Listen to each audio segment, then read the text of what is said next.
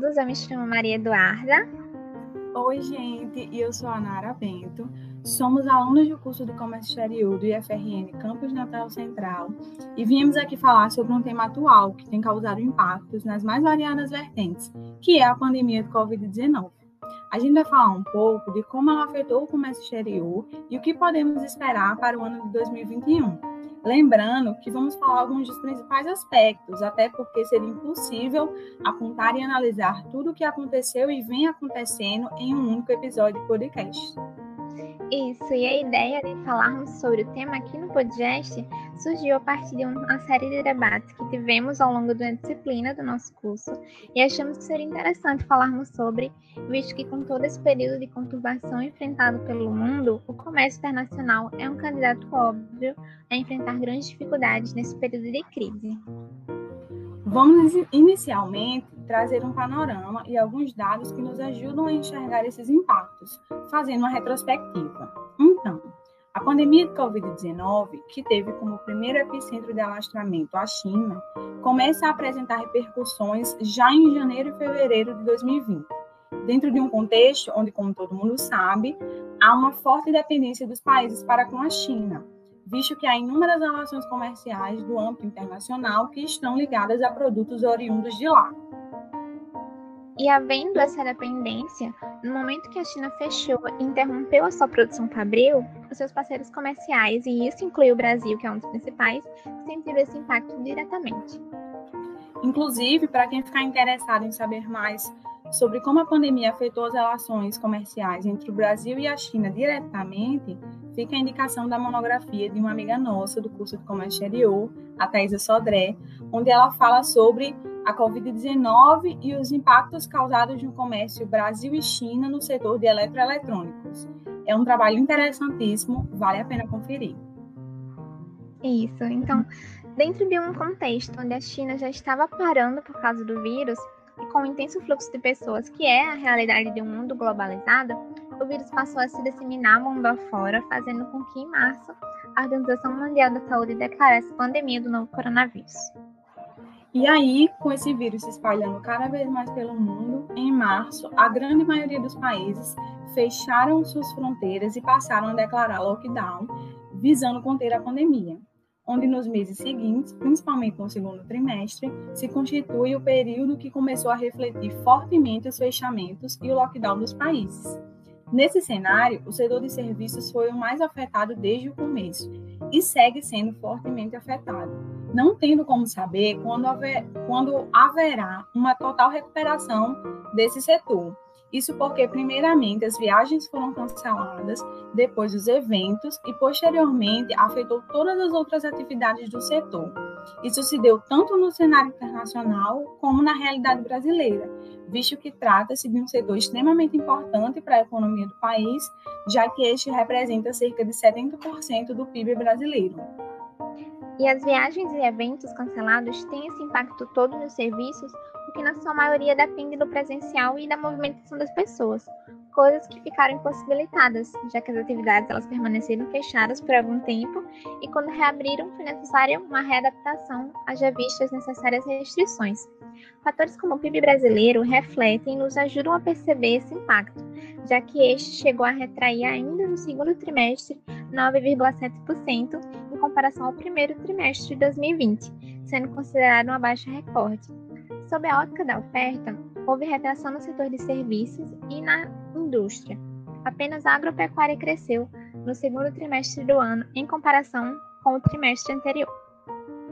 E quando a gente olha pelo lado da demanda, houve recuo das importações, que chegaram a recuar 13,2%. Também houve retração de outros componentes da demanda, com destaque para o consumo das famílias e os investimentos.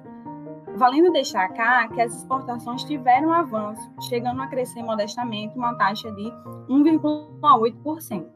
Embora esse resultado do segundo trimestre do PIB brasileiro apresente uma retração expressiva, na realidade ele registrou uma das menores quedas quando comparado a outras economias. Por exemplo, se compararmos o Brasil aos países do G7 ou países emergentes como Chile, México e Índia, a queda desse PIB brasileiro no segundo trimestre foi a menor entre todos eles.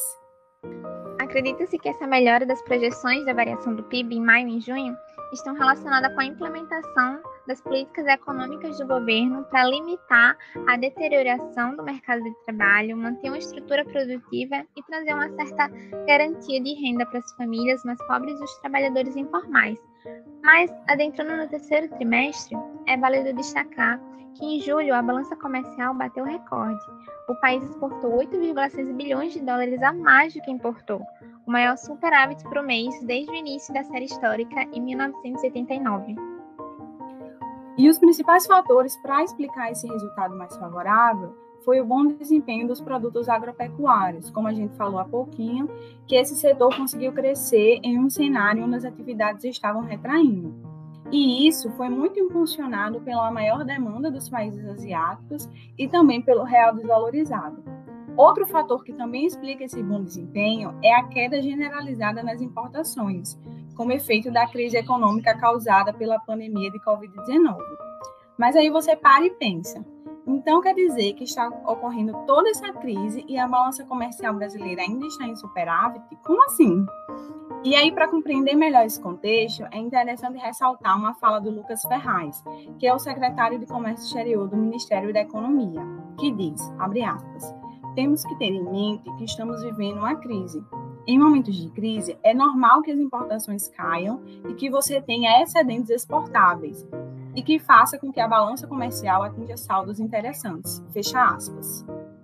Então, partimos para o quarto trimestre, um período de análise das perspectivas projetadas para o ano, feita por muitos países e economistas. E aqui é possível concluir e reafirmar o exposto até agora, que como principais acontecimentos no comércio exterior, tem-se a redução de demanda mundial de bens, que sofreu os efeitos nos preços, principalmente os commodities, e pode-se citar as questões de restrições na capacidade de oferta em diversos setores e países, haja vista as questões já comentadas de isolamento e de restrição de movimentação. As perspectivas não só para esse quarto trimestre, mas para o ano todo, eram de forte queda das exportações e importações, mas as piores das piores previsões elas não se confirmaram e o desempenho do comércio mundial foi nesses últimos meses e, no geral, surpreendentemente favorável em vista da gravidade toda do cenário. Na verdade, nessa crise, o desempenho do comércio vem sendo diferente do observado em outros momentos de recessão mundial. No quarto trimestre, se consegue perceber uma recuperação dos fluxos de comércio e como a economia vem passando por vários contrastes, onde a produção e as vendas reagiram razoavelmente bem, mas também pode-se observar uma recuperação desigual entre os setores, com a indústria e o comércio atingindo níveis médios, mas o setor de serviços ainda abaixo, como nos trimestres anteriores.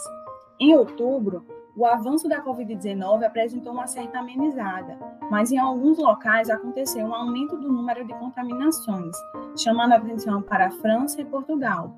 Fato esse que levou os países da Europa a impor novas restrições sanitárias. Além disso, o Reino Unido detectou uma linhagem do vírus, onde a Organização Mundial da Saúde descartou que ela seria mais grave, mas mesmo assim, após essa descoberta, mais países anunciaram restrições, com o fechamento de fronteiras terrestres e aéreas. Além desses fatos, ainda é nesse finalzinho de ano que muitos países iniciam campanhas de vacinação em massa. Quanto ao comércio exterior do Brasil, tem-se que o Brasil retraiu 1,9% em relação às exportações, se comparado a 2019. Dos segmentos exportadores que mais recuaram, tem-se o de bens intermediários, o setor de serviços, como já enfatizamos bastante, e os bens de capital. A importação no geral também retraiu, com exceção da importação de produtos agropecuários, todos os outros segmentos apresentaram retração. O Brasil, então, terminou o ano em uma posição intermediária no ranking de desempenho econômico de 2020. A China, que chama bastante atenção também nesse cenário de pandemia, apresentou um crescimento no PIB, mas esse crescimento ainda é o mais baixo desde 1976. Alguns outros países, como Coreia do Sul, Indonésia e Suécia, que em comparação com outros países não sofreram tanto economicamente com a pandemia, tiveram também um desempenho negativo, mas com resultados ainda melhores que o Brasil. Em resumo, os efeitos da pandemia se propagam nos transportes de cargas e pessoas, nas indústrias, canais de logística, cadeias globais de valor, setores inteiros da economia fecharam, todos com alguma ligação direta ou indireta com o comércio exterior. Realmente, a pandemia do Covid-19 foi impactante. Aí você para no questionamento de, então, o que a gente pode esperar para 2021? E para responder de certa forma esse questionamento, a gente traz o que foi apontado na nota técnica do IPEA, que é o Instituto de Pesquisa Econômica Aplicada, que foi lançado em meados de 2020, que nos ajuda a projetar alguns desses possíveis cenários e previsões, tanto favoráveis quanto desfavoráveis. Alguns fatores que podem dificultar os cenários otimistas é a possibilidade de extinção da pandemia, através de uma maior disseminação do vírus e uma nova onda de contaminações. E outro fator que dificultaria esse cenário otimista seria um aumento do protecionismo, que compreende a constituição de barreiras não tarifárias que acabam acarretando uma diminuição das importações. Então, listando os possíveis cenários favoráveis, a mesma nota do IPEA declara que a efetividade das medidas de política econômica adotadas é um coeficiente importante, além das descobertas científicas para o combate do Covid-19, que permitirá que a atividade econômica mundial trilhe melhores caminhos em 2021. Sendo assim, é possível desenhar três cenários: uma retomada mais modesta das atividades nos primeiros meses do ano, um crescimento próximo ao que seria hoje o crescimento potencial da economia mundial e uma boa recuperação após a recessão. Esperamos mesmo que esses melhores cenários assim se concretizem. Ainda em relação a essas projeções, a OMC, que é a Organização Mundial do Comércio, projetou em 31 de março de 2021 um crescimento de 8% para o comércio mundial de mercadorias. Na avaliação da OMC, o comércio internacional está pronto para uma retomada mais robusta após superar os transtornos advindos pela Covid-19 à economia mundial, mas deixa claro que acredita que tal retomada será desigual. E segundo a diretora-geral da Organização Mundial do Comércio, o rápido desenvolvimento de vacinas eficazes viabiliza a chance realista de parar essa doença e impulsionar a economia mundial ao mesmo tempo, sendo fundamental para uma maior recuperação das economias. Então é isso. A gente espera ter ajudado a esclarecer pelo menos um pouquinho, já que seria impossível falar sobre tudo, mas esperamos mesmo ter esclarecido um pouquinho de como a pandemia do Covid-19 impactou e ainda impacta a realidade de todos, seja a vida da gente aqui ou a sua que está ouvindo a gente aí, e como esses impactos se alastram e atingem os mais diversos âmbitos, inclusive as realidades econômicas e comerciais seja do mercadinho da esquina da sua rua até as grandes transações comerciais entre os países. Então é isso. Agradecemos muito ao professor Jaste pela oportunidade e o privilégio de estar aqui no Podgest. E obrigada a todo mundo que ouviu a gente até aqui. Muito obrigada, pessoal.